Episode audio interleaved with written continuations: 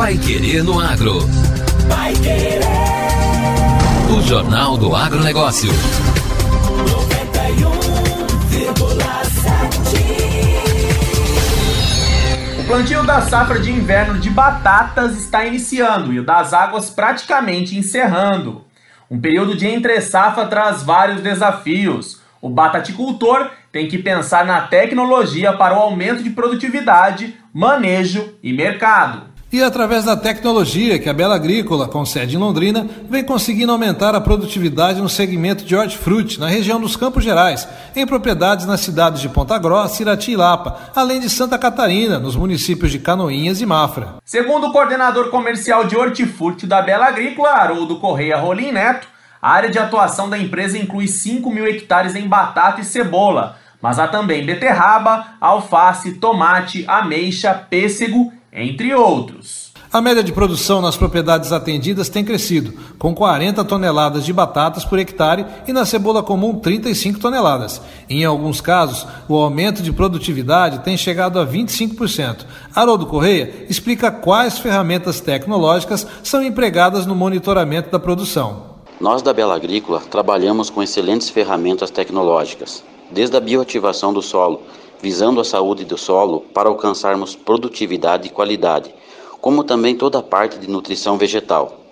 Tratamos dentro da empresa como produtos especiais, pois o clima é o nosso maior desafio nas culturas de HF, e assim buscamos a melhora contínua e a busca da maior expressão de potencial de produtividade de cada cultura, como batata, tomate, cebola, folhosas e frutas. A Fazenda São Luís, no município de Fernandes Pinheiro, no Paraná, com 500 hectares, sendo 60 deles só com batatas, tem experimentado esse aumento de produtividade após adotar o monitoramento de hortifruti. O gerente da propriedade, Ronaldo Braz dos Santos Paula, diz que a produção hoje é de 600 sacas de 50 quilos por hectare e que o crescimento da produção chegou a 25% de crescimento nos últimos quatro anos. Ronaldo conta que não esperava um aumento tão expressivo.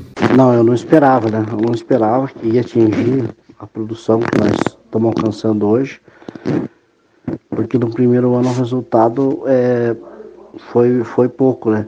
Porque não tinha conhecimento, né, de tudo, né?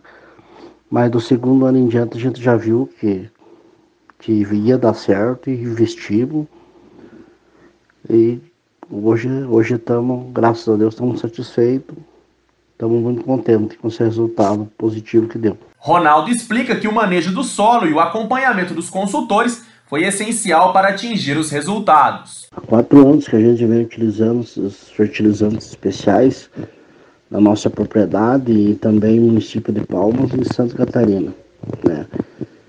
E tem dado, tem dado um resultado muito bom, muito positivo. Nossa produtividade aumentou, vem aumentando desde o começo desses quatro anos, cada Cada ano sobe um pouquinho mais.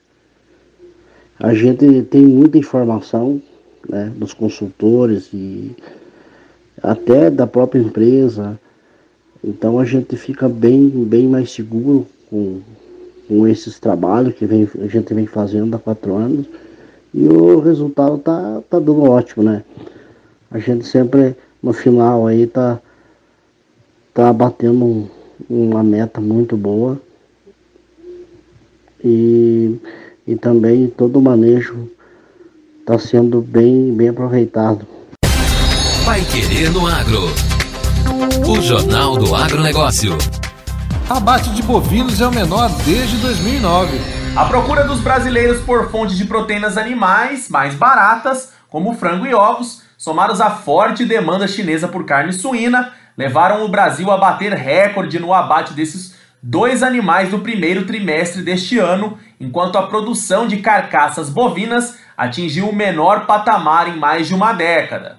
Segundo dados divulgados ontem pelo Instituto Brasileiro de Geografia e Estatística, IBGE, foram abatidos 6 milhões 560 mil cabeças de gado nos três primeiros meses do ano, uma queda de 10,6% na comparação com o mesmo período de 2020 e o menor volume desde 2009. Só em janeiro, essa retração foi de 14%, com 2 milhões 120 mil cabeças. Já o abate de frangos atingiu 1,57 bilhão de cabeças no primeiro trimestre renovando o recorde da série histórica do IBGE iniciada em 1997.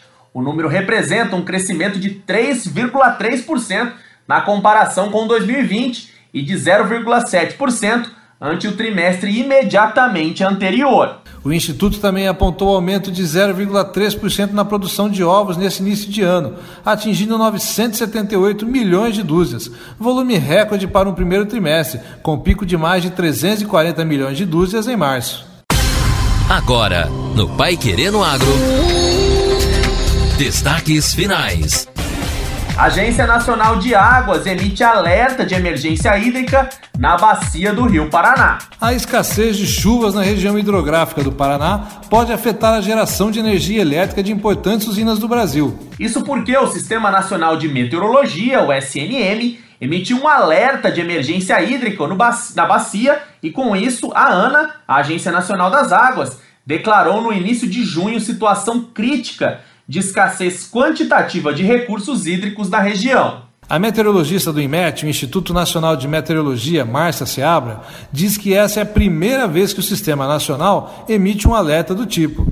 O alerta considera os dados observados na região desde outubro de 2019 até abril de 2021, além da previsão de maio a setembro de 2021. Considerando que as chuvas ficaram abaixo da média no período observado e a previsão também indica que as chuvas no próximo período, até setembro, permaneçam abaixo da média, essa condição vai acabar agravando a situação da seca que já é observada na bacia do Rio Paraná.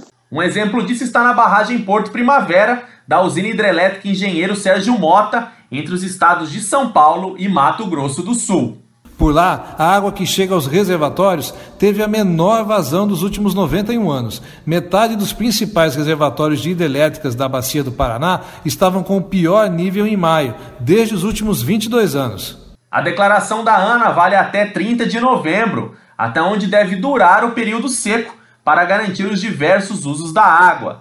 Vale lembrar que não estão sendo pensadas medidas como restrição de consumo na irrigação ou no abastecimento humano. Isso porque a agência considera que haja água suficiente nos reservatórios para esses fins. Mas os níveis reduzidos de armazenamento podem afetar a utilização da água para a geração de energia hidrelétrica, turismo, lazer e a navegação, como já observado na região central da bacia. A bacia do Rio Paraná é uma das 12 regiões hidrográficas do território brasileiro e a mais industrializada e urbanizada do país. A bacia do Paraná é a que tem maior capacidade elétrica do Brasil, com usinas como Itaipu, Furnas e Porto Primavera. A região engloba os estados do Paraná, Minas Gerais, Goiás, Mato Grosso do Sul, São Paulo, Santa Catarina e Distrito Federal. E termina aqui a edição número 308 do Pai Querendo Agro. E continue conosco aqui na 91,7 e não deixe de ouvir nossos programas no Spotify. Um abraço a todos e até amanhã. Um bom dia para você e até amanhã. Você ouviu Pai Querendo Agro. Pai Querer. O Jornal do Agronegócio.